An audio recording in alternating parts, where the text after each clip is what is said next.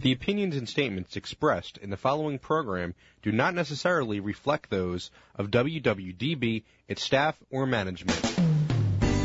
Good day, everyone, and welcome again to another edition of Boomer Generation Radio. This is your host, Richard Address, and we're coming to you from the beautiful Sunsplash Studios of WWDB AM 860 here in Greater Philadelphia. We're streaming live on WWDBAM.com. And as a reminder, you can reach the show at Boomer Generation Radio at Gmail or the Boomer Generation Radio Facebook page. And these shows, as a reminder, are archived on my website, www.jewishsacredaging.com. And we'll be back with our first segment guest, Dr. Richard Stern, right after this message from our friends at Kendal. Hi, this is Kendal resident Harry Hammond. This portion of Boomer Generation Radio was brought to you by Kendal, a system of not-for-profit communities and services in eight states that advocates for and empowers older adults to reach their full potential. Please join us in together transforming the experience of aging. To learn more about Kendal, that's K-E-N-D-A-L, visit discoverkendal.org or call toll free 888 759 0128. Good day and welcome back to uh, our first segment here on today's edition of Boomer Generation Radio, and we are very pleased to welcome in studio to the microphones of uh, Boomer Generation, Dr. Richard Stern, a psychologist uh, dealing with child and family issues here at private practice here in Greater Philadelphia. Welcome, welcome, welcome, Dr. Stern. Hello. Nice to, be see here. you. Nice to see you. We're we have so much to cover, and I want to get right into it. We we want to talk a little bit about. Well, we want to talk a lot about the issue of uh, our generation, baby boomers. Most of the time, a lot of the conversation here on the show and in the press is dealing with our aging parents. But I want to shift focus because it's a lot of your specialty. And that's dealing with this phenomenon that many of our contemporaries talk about when we get together, uh, dealing with our growing now adult independent children, like as if they have a right to be grow up. You know, it's just ridiculous. That's how did that happen?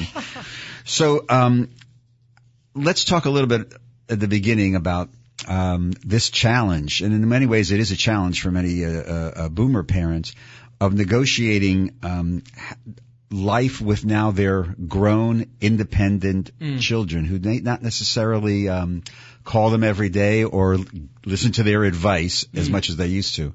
Mm. What's been your experience with that? Well, what the research shows and what my experience is, is that the best way to figure out how to negotiate these boundaries with your 25 year old is to really look back at what it's like to parent an infant and a five year old and see how to adapt that. So there's some principles, some basic principles. One is the attachment bond. This is a mammalian function. It's the child's felt sense of security, warmth, protection, and trust with the parent. And it's a very important um, factor in how well the child is going to adapt in life, how well, how resilient they're going to be um, in dealing with any depression, anxiety, behavior problems that come up, how good a parent they're going to be, how good a spouse they're going to be, and actually how good a child they're going to be. How good is their relationship going to be with their aging parent? You mean, just to make one thing clear, what I'm hearing is how I parented my kid when they were five is really how I'm going to parent them when they're 40. Is that correct? No. Um, we're going to use some of those principles, which I'll explain. Okay. Um, and adapt them for how to parent them when they're 25. Okay, so so so so what are those some of those principles? Okay, so here's the way to think about it. Um, kids of all ages, 5, 15, 25, they need love and structure, right? That's what uh, researchers call authoritative parenting, right? It's authoritarian if you only have the structure. It's permissive if you only have the love, and it's disengaged if you have neither. So you got to have both. So what I teach parents is how to use both of those tools how to use something I call attachment interviewing to see the world through your kid's eyes. And that way, the kid will get a, a better sense of what's going on for him. He will understand himself as you understand him. So I mentioned love and structure. It's important to deal first with the attachment based part, the emotions that the child has, whether they're an infant, a five year old, or a 25 year old. So with an infant, you, you naturally knew what to do. The child's crying. You go, oh, oh, yeah, I'm right here, right here, right? And the emotional connection is what's important. The child needs to know that you can tolerate their difficult emotion. In fact, most parents are bringing their kids to me because they have some problem with emotion regulation. What does that mean? Well, they've got too much anxiety, too much anger, too much happiness, too much sadness. They can't. They're, they're impulsive. So mom and dad can't put them put that 30 year old on their shoulder, pat them on the back, and say everything's going to be okay, dear. So What's the analog? yeah, Yes. So let me start with the five year old. So let's say you've got a five year old and he's playing with his favorite toy. And it's time to stop. It's time to go to grandma's or uh, uh, it's time for dinner. So what I recommend is parents say once, you know, Johnny, time to put the toy away, time for dinner. And then they have a choice. You could get into the structure. You could get into an argument with the child. Very easy, right? very easy. Yes, and they're probably going to outlawyer you. Um, so what I recommend is an alternative, and this is like a left hand. This is your non-dominant hand, a tool that parents need to practice so that they can become familiar with it. So the tool is instead of um, getting into an argument, to say, um, let's say a kid says no. So you might say, oh, huh, it sounds like you feel pretty strongly about this. Well, yeah. Huh. So what's making you what's making you so um, intense about this? Well, I'm mad. Oh, oh, that's interesting. So what's making you mad? Well, I love this toy. This is my favorite toy. You know, and then you could say, I I know what it's like actually to be in the middle of something and and have to stop. And the child says, "Yeah." So, if the child ends up on your shoulder at five, what a good outcome, right? Because then he knows that that you're there in a really fundamental way. And actually, after the tears, tears are a universal human reset button for emotions, right? They um, allow us to communicate to others that we're in distress, and they actually help us process loss, right? So so so jump ahead to the 30 year old. Okay. So, um, what I teach parents to do is to listen to the to the music of their communication with their kids and not get confused by the words in the dance that they're doing with their kids. Right? In a couple's dance, it goes much better if you're listening to the beat. Um, so tone makes a hundred percent difference. So the way to interview your 25 year old is to adopt a tone of curiosity and confidence and to be willing to invite and tolerate the child's difficult emotions. Something is, you know, he might say, uh, you know, I, I just haven't been able to find a job, you know, and the parent might say, well, you got to do this and you got to do that, and why Right. don't you get up in the morning and you're Right. sleeping till two, and the kid already knows that. Actually, he's a smart kid. So, what this what this interviewing can do is allow the child to kind of figure out together with you, using you as a sounding board, to figure out what is blocking him. And if if you keep asking with curiosity and confidence, oh, so so that's how the thought goes. Ah, huh. So then you worry about that. Oh, I get it. All right. So what do you think's the best approach here? Right. Then you could come up with a structure, with a way to help the child that the child wants from you. Right. Then you've got a sense of teamwork. You've got a feeling of cooperation. and you're out of the same old kind of argument that you've been stuck in. And it's still bottom line about support and love, no matter what age. That's right. The, if parents get too stuck in the rules and they get into authoritarian parenting, you know, let, let me back up. Kids absolutely need structure. The last thing I say to, to parents is no matter what the age of your kid, even at 25, he needs to know that you are thinking about him and that you are there to help him and that you'll um, you'll provide a firm and solid launch pad for him. If the launch pad's too mushy, you know the kid the, the kid can't reach escape velocity. So let's let's go beyond the launch and let's talk about a lot of the issues uh, that I run into in my work um, with baby boomer parents. Their children are grown. Um, they now may be being blessed with grandchildren. Mm.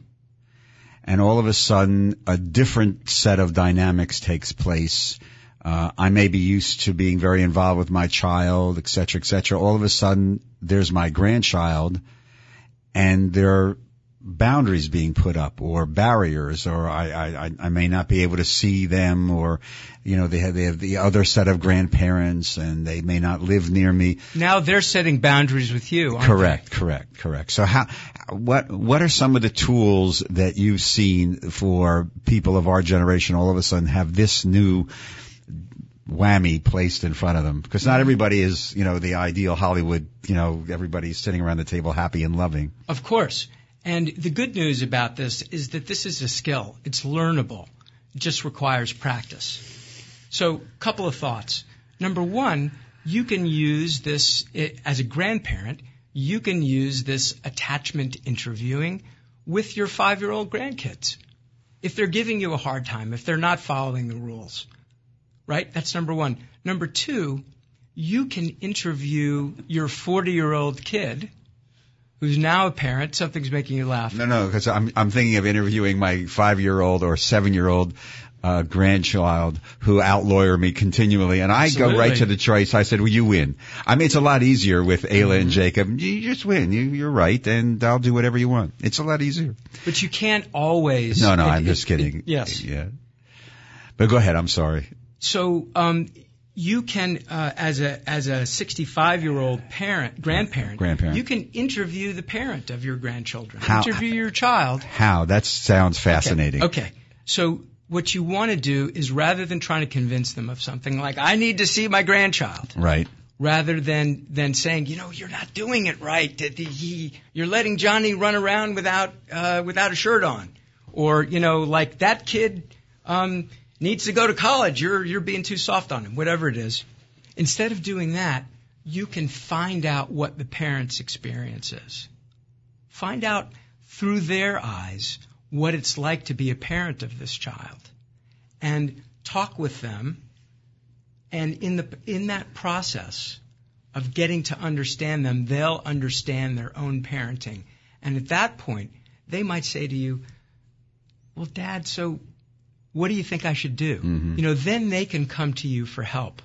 What what parents dream of, here's the equivalent for the for your 15 year old, is for the 15 year old to come to you and say, you know, they're smoking pot too much at these parties, and I don't know what to do, right? So, um, if you do too much, kids need rules for sure, but if you're only doing lecturing and if you're only worried you've shut down that pathway of the child coming to you. And that's the same when you're a grandparent dealing, dealing with your 40 year old child. We're speaking with Dr. Richard Stern, a psychologist in private practice here in Greater Philadelphia with specialties with family and children. You alluded to Dr. Stern this idea, you know, this the dance, and part of it always ref, I, I reflect upon this idea of as we get older and baby boomers uh, become parents and, and, and our adult children and grandparents, there's a certain sense of letting go. Mm. I, I, I don't. Have you encountered?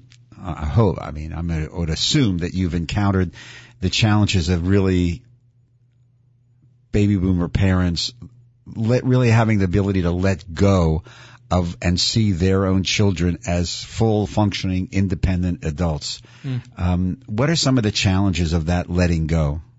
Well, I am shocked as my peers, their kids go off to college. They, they are shocked. They're prepared. They know that the empty nest thing is hard, but when it hits them, man, it's like a it's like a car accident. You know? it really it really hurts. See, it's real. It's very It- real. it- it's Yeah. very mm-hmm. very real.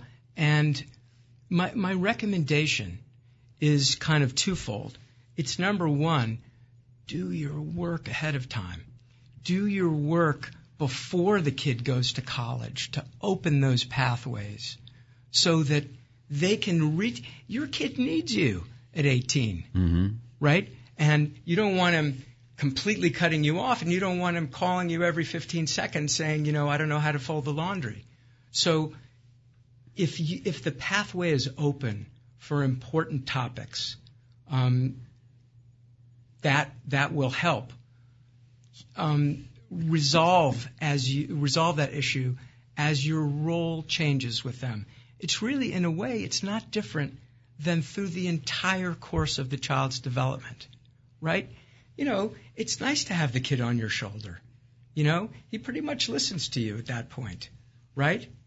And there's a loss. There's it's really different to have a nine-year-old who can argue back with you, and there's a certain loss there. So at each stage, there are losses and there are new things to be gained.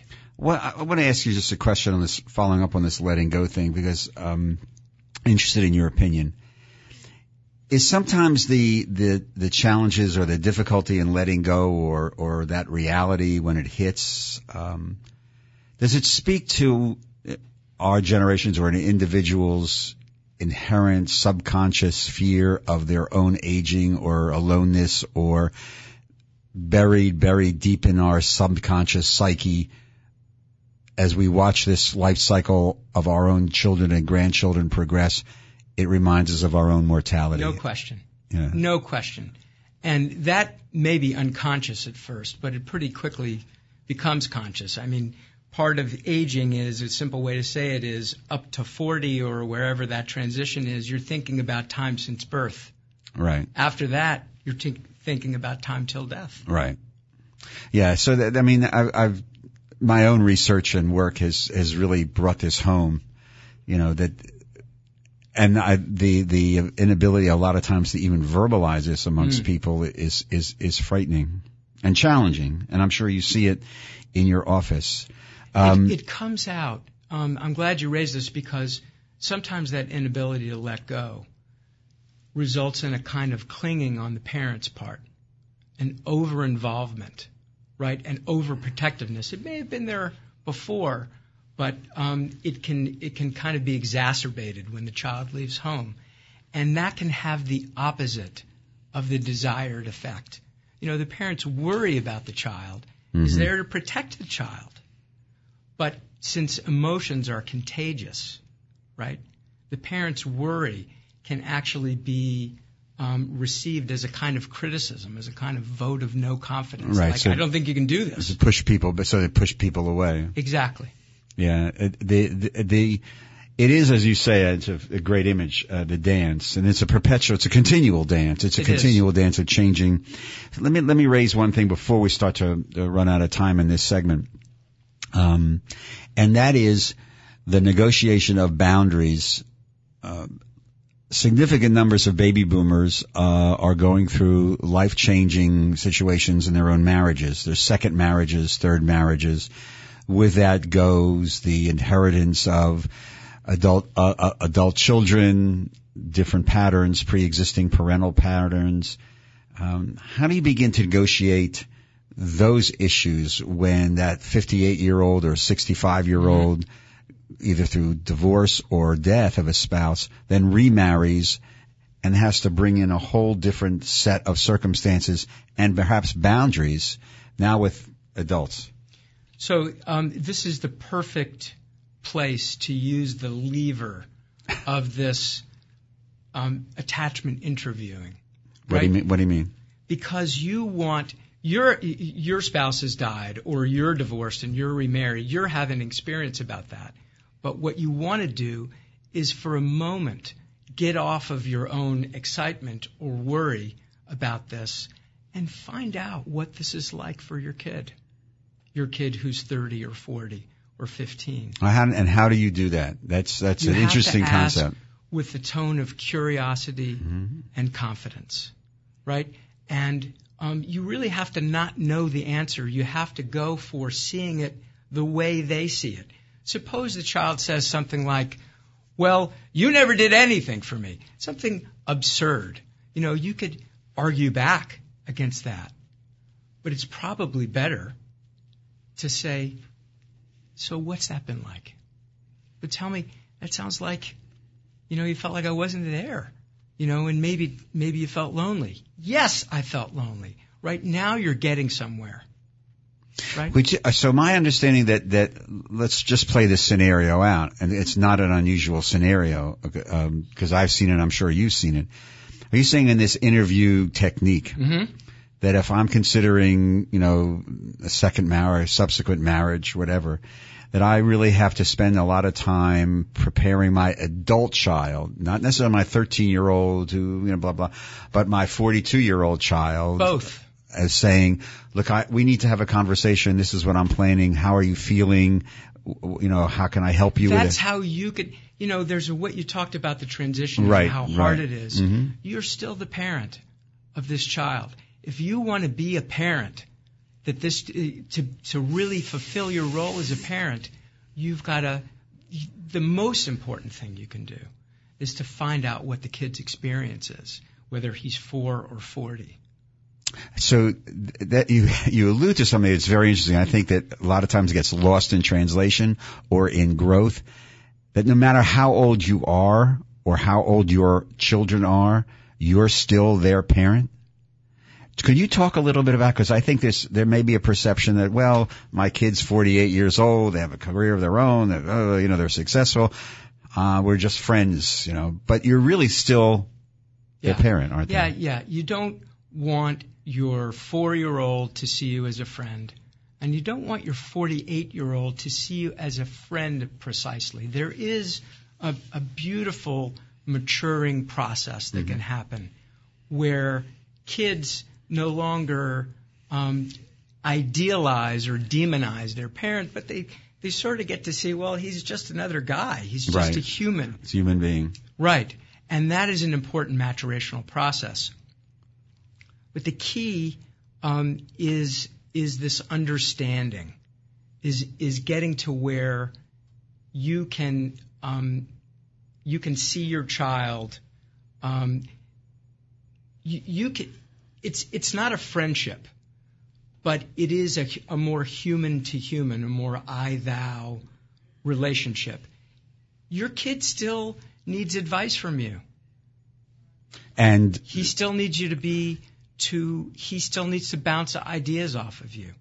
I, I there's comes in an ideal situation there comes a point from what I'm hearing you say in in these relationships between let's say a baby boomer and their adult child where there's a sense of um, not equality, equanimity, uh, maturation. You're still my parent, but we can relate on an adult level. Maybe that's what I'm saying. Sure, an Yes. adult level. Yes, adult, adult level. to adult level. Right. And th- and that's what makes the transition to the other way easier, right? Because you've got the other hat slice of the sandwich. Right, right. At a certain point, you're going to be taking care of your parents more than they're taking care of you, and that could happen at any time, right? And so if if you want there to be warmth and support in that relationship, in how your kids care for you, care for them in a way that that is understanding and provides them what they need. Yeah, I think that's really like crucial, as you just alluded to, that, that when it comes time for those roles to be reversed, that they, that the seeds that were planted when that kid was five and ten and fifteen And 25. really then come home to roost. And, and in most cases they, they come home very lovingly with great, with great care. Um, we all have seen situations where they don't, but I think it's really important for people of our generation to understand that those parenting skills um, and those messages that were sent when these kids were young, they're there all the time, aren't they? You're modeling. They're You're the, all, all, all the time. All the time. All the time. Every step of what you do as a parent. You're modeling, and it's, it's especially when the child's before 25, when their brain is so plastic, they're really developing a template for what it's like to be in relationship to other, and including what it's like to be a parent and take care of other people. So we're just about out of time. We have about 30 seconds left in this segment, uh, Dr. Stern. Somebody wants to touch base with you. You have a website. What is it? How does somebody get in touch with you or take a look at what you're doing? The website is richardsternphd.com. So in, uh, this is the easiest question that I'll ask you in, in the 15 seconds we have left. Best piece of advice can you give to baby boomer parents facing adult children and grandparenting? Learn how to listen and see it through their eyes. That's good. That's, that's, that's, thank you. We've been speaking with Dr. Richard Stern, psychologist here in private practice in Greater Philadelphia, with a specialty in child and family issues. Uh, Dr. Stern, thank you very much for uh, being with us here on today's edition of Boomer Generation Radio. Continued good luck and success. Stay healthy, and um, hope to see you again sometime soon. Right thank you. you. Thank you very really much. fun. Thank you. Thank you. We'll be right back with our second segment guest, uh, Dr. Susan Lieberman, talking about her new book, Death, Dying, and Dessert. Uh, an interesting menu for this morning. Uh, but first, we're going to take a little musical bridge, little relaxing music here for a very lovely Tuesday morning.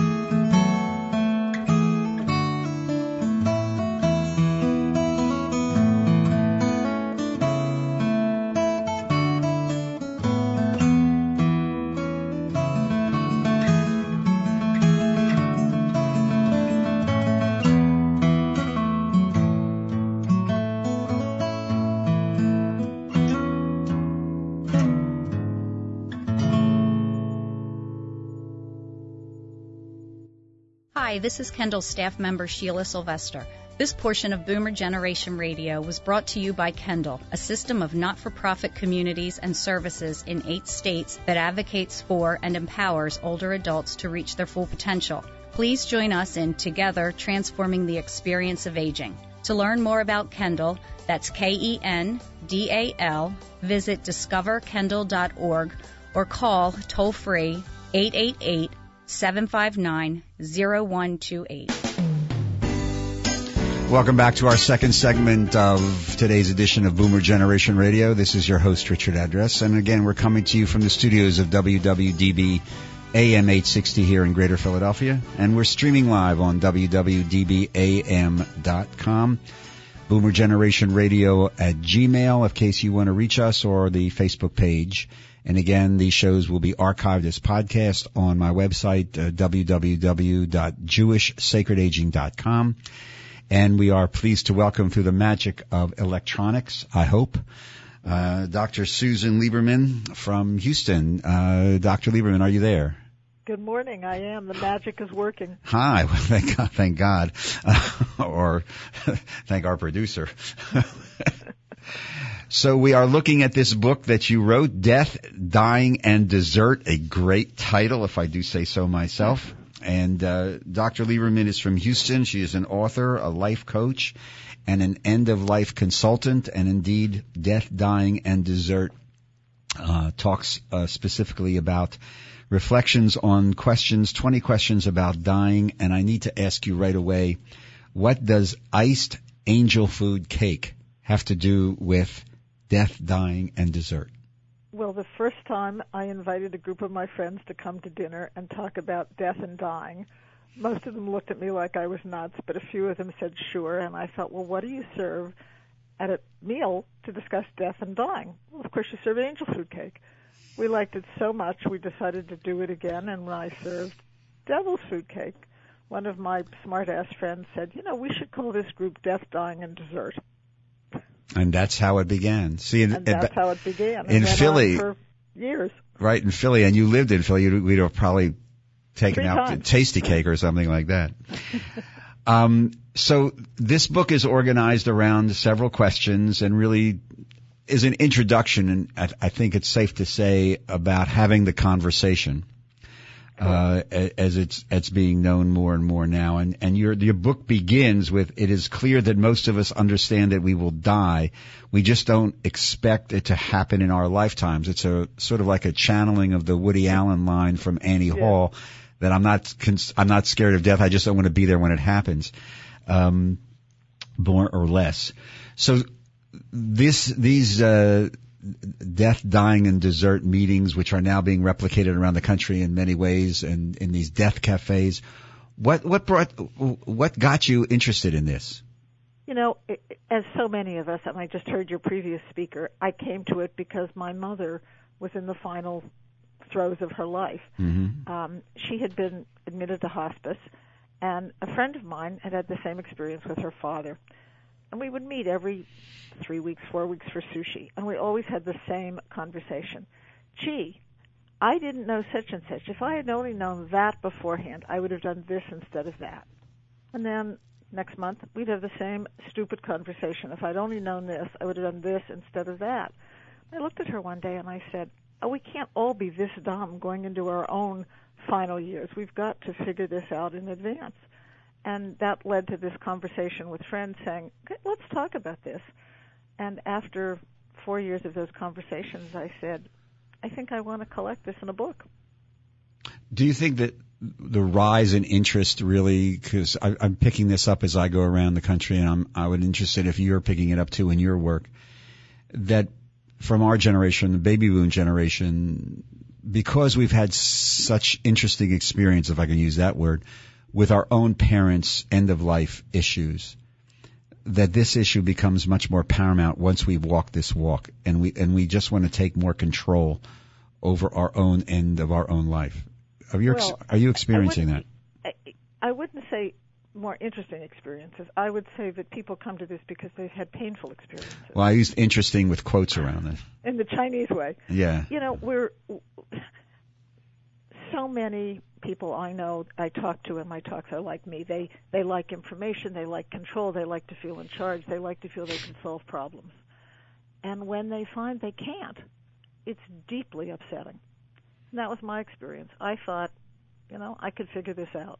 um, and I couldn't figure it out. It took it took a lot of work and effort, and it shouldn't be that hard. The, the, the premise of the book is this: the time to deal with these issues is not when you're in the ICU. It's not Mhm. when you've had a cardiac arrest. It's not when your parents are in the final six months or final years of their life, or you. The time to think about it, I think, is when we're healthy, when we can sit down over a glass of wine or a cup of coffee and we can have these conversations with our spouses, with our friends, with our children. I, I'm a deep believer in putting synapses in our brain that are there in the moments of crisis. You know how you get in your car and it drives for you? You don't have to think about which way is work? Yeah, well, most of the time. but you remember the Schuylkill Expressway, so it's very hard to do that. The Uh, Schuylkill Expressway terrified me as much as anything in my life. it hasn't changed. Um, I was just on it. It hasn't changed. It's it's still it's still as terrifying There's that as ever. entrance from the end of Center City onto the Schuylkill Expressway, which is the only time I've ever shut my eyes going onto a freeway. Yes, well, most people. I, I was behind some guy whose show was shutting his eyes this morning. As a matter of fact. But- But but maybe maybe that's a good analogy for end of life. You can't shut your eyes. no, you can't. It's No, not healthy. So you know, the, you talk about it in in the book. Um, you know, preparing the paperwork, et cetera, et cetera, and uh, reviewing all these plans in face of what you call the five Ds, which are, I think are fascinating: decade, divorce, diagnosis, decline, or death. Can you elaborate on those five Ds a little bit? How important well, are they? I, I, I think that's just to say just because you've done this at say 67, hmm you're done. You don't you don't ever have to look again. You've you've done the paperwork and now you can go right back to denial. And the 5Ds suggest that there are changes in our lives. Right. You get a divorce, you get a diagnosis, and those are the times when you want to go back and say, "Oh, let me just review this because things may have changed in my life." And indeed, things change in our lives all the time. Yeah, I I mean, I know when I do the the workshop on end of life stuff, I always tell people you need to review this every four to five years because Exactly. everything changes. Yeah. And you know, we're focusing on how we need to prepare for our parents' decline, hmm but actually, it could be ours. It's not enough to say to your parents, "Mom, Dad, you need to get your paperwork in place." Um, I would say to people, and by the way, while they're doing it, you could do it too. So, which raises the question. This is one of the, the great the great questions right now we come up across all the time, and I'm sure in your in your speaking and you speak around the country, and um, you know you're an end of life consultant, and how do you begin the conversation? Ah, uh, there are. First of all, you have to get clear in your own head. You can't have these conversations with your children or your spouse till you've had them with yourself. Um, for me, because I'm a great reader, I read. Um, in in my book, there are 20 other books that I suggest to people, and books like Atul Gawande have come out since I wrote my book. So Right. sit down and, and read through this. There, the, the reason we had those four years of dinner conversations is because we kept learning from each other. You know, I'd walk into a dinner saying, "Well, I really feel this way about that," and a friend of mine would say, "That sounds stupid to me. Why do you feel that way?" And then we'd have a conversation. At the end of the dinner, I'd go, "Gee, maybe I don't feel that way about that. I feel differently." So you've got to work your way through this because I, like so many of the people who are listening, have no experience dying. I've never done it. Yeah, and you can't come back and the rumor has it and and say, yeah, well, no, I think I'll... I'm, I'm going to rethink that. Yeah, I didn't like so- that way. I think I'll do it this way. So I'm I believe that talking and reading and thinking and listening is how we get clear. Then to answer your question, how do you begin the conversation? I- I suggest here here are a couple of ways. Um, ask for the conversation as a birthday gift. It's what I did with my children. Um, we spend part of the year in California where one of our sons lives. The other son was going to be there right around my birthday. I said, "Hey guys, I have a great deal for you this year. I know what I want for my birthday." They said, "Oh, wonderful. What is it?" I said, "I want you to come to dinner and talk about end of life." And their first reaction was, "What's wrong?" Nothing's wrong. Nothing's wrong. I'm fine. I just want to have this conversation while I'm fine. And the next comment was, "Oh, mom, we don't want to do this." And I went, "I know, but I do. And this is what I would like for my gift. Will you please give this to me?" How can they say no to their mother? Well, then you So- you raise a, you raise something that's really really interesting. Um, and and again, we're speaking with Dr. Susan Lieberman, the author of Death, Dying, and Dessert, um, an end of life consultant, an author and life coach. Um, how do you th- this idea of oh we don't want to talk about the denial? I, I've spoken to to several people, as I'm sure you have, who want to have this conversation and they'll raise it with their adult children and they'll immediately get this tremendous pushback. Yes. There's nothing wrong with it, you. It works both ways. Right, The right. kids don't want to talk about it, or the kids want to talk about it, and the parents don't want to talk about it. So you can ask for it as a gift. It can be a birthday gift. Uh, you can s- say to your extended family, as a friend of mine did, she bought ten books. I said, Elizabeth, why, why do you need ten books? She said, because I have five children. And they're all getting this book in advance, and I'm giving it to my siblings. And I've told them that the morning of Thanksgiving, we're having this conversation. Come Right. prepared. So you can be sort of you can order it. You can do your own paperwork and say to your children, we just want to go over this stuff, this legal stuff, just so you'll know where it is, as a quiet segue into it. You can do it in terms of legacy giving. Um, maybe you've been a great supporter of the Jewish Federation or the local library or the hospital, and you can say to your children, you know, we want to make sure that you understand our concern for this organization and the pieces we've put in place to, to make that concern go forward and use that as a way to do it. Um, I don't believe that you can insist that your parents or even your children talk about it if they refuse. But there's um, the power of repetition. If they don't do it at first, you can keep saying, you know, I really would like you to do this. I'd really like us to schedule a time. Let me know when you can do it.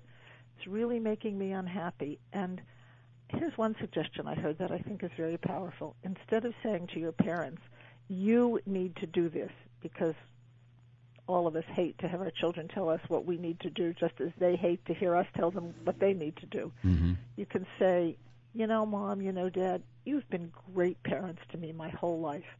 And really, you've given me this wonderful foundation. But there's one more thing I need from you. I have this tremendous anxiety around not having this conversation with you. Could you give this to me as one last gift? That's pretty hard for a parent to reject. No, the idea of a gift, because it's a gift in a variety of different ways.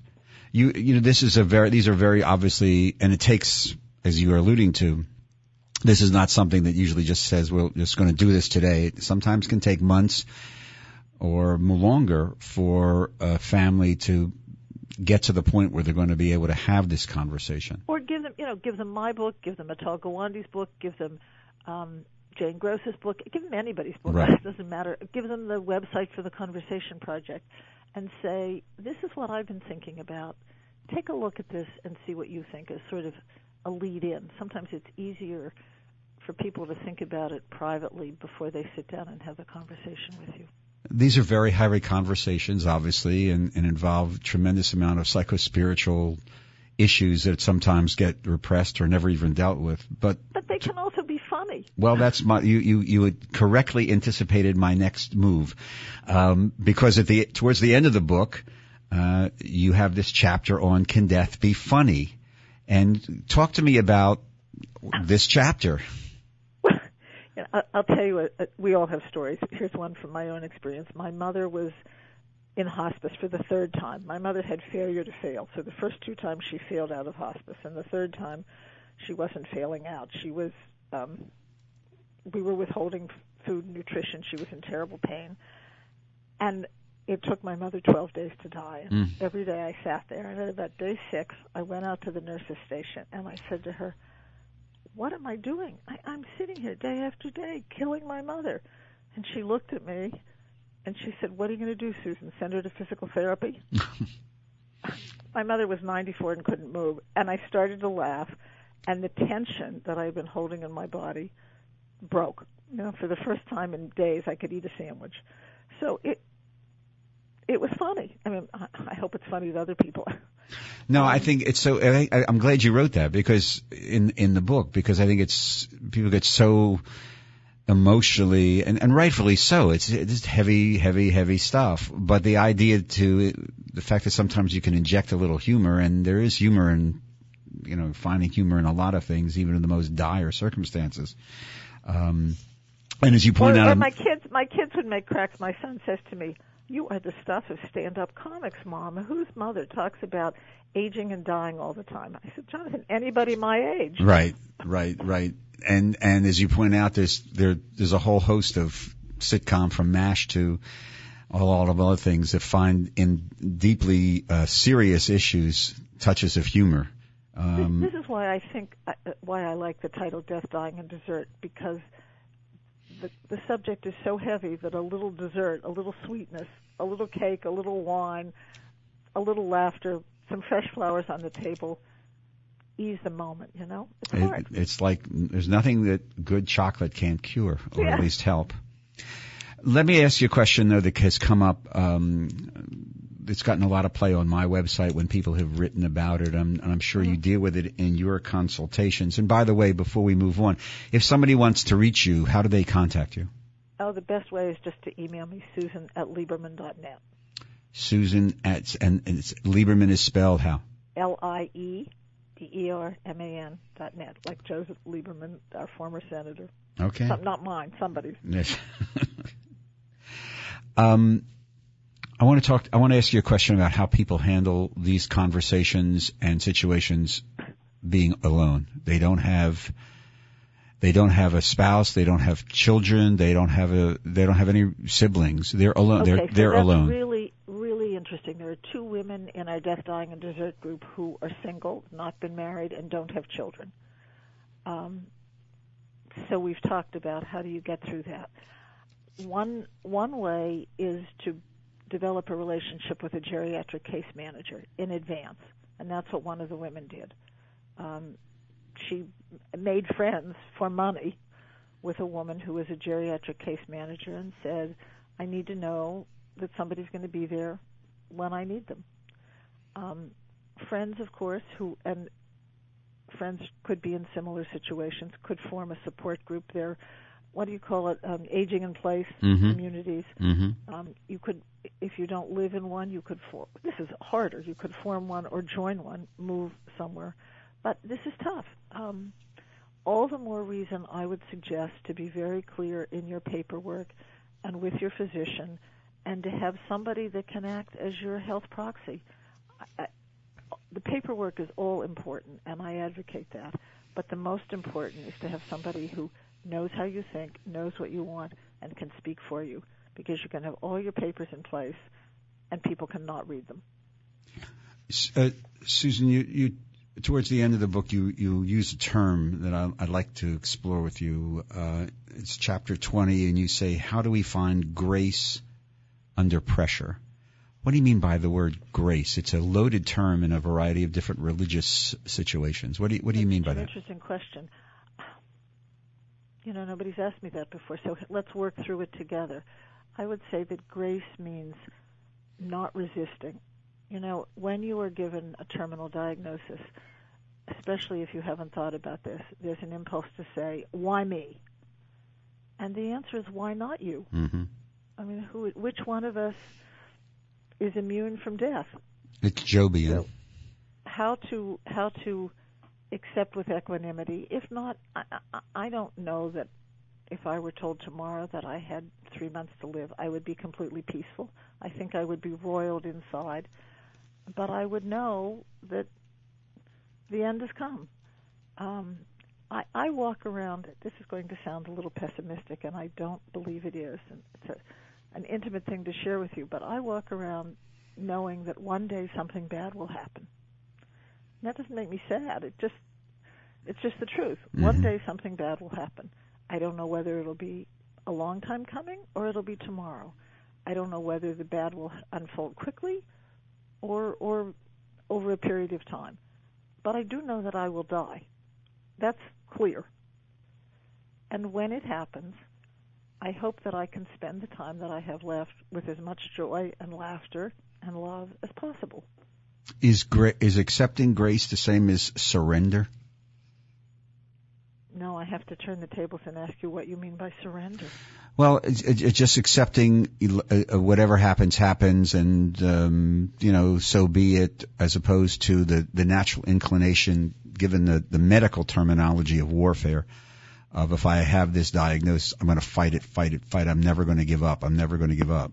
As opposed you know, to I'm a, a great admirer of the. Um, he died a few years ago, I think, Sherwin Nuland, who was right how we die. Yeah. So he he writes about hope, and he said one should never give up hope, but we change what we hope for. So right now, I hope that I don't get a difficult diagnosis, but I hope I don't get sick. Mm-hmm. And then if I get sick, I hope I get better. And then if I don't get better, I hope I can manage my illness. And then if I find that it's going to be terminal, I hope that um, it won't be terminal soon. Or I hope that I can manage the pain. And then when I find that the end is coming soon and I am going to be in pain, I hope that I can spend as much time as lovingly with my family and that the people who care for me can alleviate my pain. So all of that is hope. But the nature of that hope keeps changing. And that's grace, I think is to be realistic about what you want to hope for. That, no, that's that fine. No, I, I, I think that's absolutely 100% true because it also speaks in a way to some of the fear. I mean, you, you talk about some of the basic fears that people have when they walk, start to walk down this wall. Even, even now when you're perfectly healthy and the, when the deflector shields are down, fears of pain and dependency. I think you talk about dementia and, and something that's rarely talked about, but it's quite true with a fear of poverty. Um, talk to me a little bit about the something that I see, and maybe it's because from I'm talking it from a clergy point of view, the fear of being alone, of of dying alone, of being alone at the end of one's life. You know, if you die in a good hospice, you won't be alone. Um, there will be someone sitting in the room with you all the time. Um, that's one thing. Second of all, you can have people in the room and still be dying alone. What do, you, what do you mean? I mean, you can be alone inside yourself, uh-huh, okay. feeling disconnected because you haven't finished whatever it is you need to finish. Um, which is one of the reasons you should think about this early. You, you gotta. I, here's a line that I, I I really like. Wanting revenge is like taking a poison pill and hoping the other person will die. It eats away at you. It does. It, eats it, away. It, it eats so, away. so away. um, I'm not saying that we should. I'm not kumbaya. I forgive everybody. You know, I'm not that generous. But you gotta you gotta put to rest the stuff that's eating at you because I think that feeds loneliness. So it's not um, only. And, and, and we can't tell. At least I can't tell people there are ways never to be alone. I, you may feel alone. You may feel alone. I, don't know that there's a good answer for that. Do you have an answer? Um, probably. Some people have spiritual faith that keeps them from feeling alone. Others don't. Others don't, and they and and they do dial. But but you know, but to channel again the Nuland book, who I think his thesis was, "We die as we have lived." Mm-hmm. Uh, there are people who, despite being surrounded by people their entire life, are existentially in a very powerful way very much alone. And I think that at the end of their life, that's one of their great fears. And it goes to, I think your concept of having not only the conversation with your family, but having a conversation with yourself is really very powerful and very important. And we don't teach people uh, there's a deficit in education around all these issues, which is why your group, you know, and, and the death cafes and the interest that so many more now people are having this conversation with friends and themselves because it's time. It's, we have about two minutes left, so I have to two, ask two you. Two comments about that. I think okay. there's more more conversation in the media and on the radio about the conversation people's having than actually in people's kitchens and living rooms. I don't think there's as much going on as we would hope. Second, I think we all do die alone. We don't want to take other people with us. Essentially, it is a singular act. It is a singular act. That is correct. That is correct. And that's why the rituals that surround it from every religious perspective, I think are there to try to give some sense of not only comfort, but you're not alone. Right. You're not alone. So now we're, we have a minute left, so I'm going to ask you a really easy, easy question. since since you're a, a, a, consultant, author, life coach, and you consult on end of life, what's your position on on this the growth of legislation on um, choice in dying? I absolutely favor choice and choice in dying. If you have ever sitting with my mother it made it very clear to me that um, people should choose what they wish. I, I I see no virtue in constant, unrelenting suffering. And the power of choice um, is there, and so the power of choice. I, and I understand. I, I've read the other side. Mhm, Um, mhm. Everyone doesn't agree, but but you don't have to agree. You don't have to choose this. That's I think that's really important. You don't have to choose this. It's not. We're just allowing people to have an informed, intelligent adult choice, which is what uh, we ask for. Real quickly, because we're just about out of time. Again, if somebody wants to reach you, how do they do that? Susan at Lieberman, L I E B E R M A N dot net. We've By the way, you know, people say it's God's will. Um, if He wanted me to die, then I would die, while sitting in the hospital hooked up to a thousand machines. yes. I don't get it. Death, Dying, and Dessert is the book. It's available at bookstores and also on the Great God Amazon, I am assuming.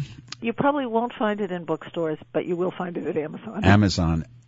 And the author, Susan Lieberman from Houston, Texas. Susan, thank you very, very much for it joining us. It was a us here. pleasure to have this conversation. Thank you. You take Thank care. the good work you do. You thank you very much. You too. Continued Take care. success. Good Bye-bye. luck to everybody. Thank you very much for joining us on today's edition of Boomer Generation Radio. We'll see you next Tuesday, 10 a.m. Eastern. Take care, everybody. Stay safe.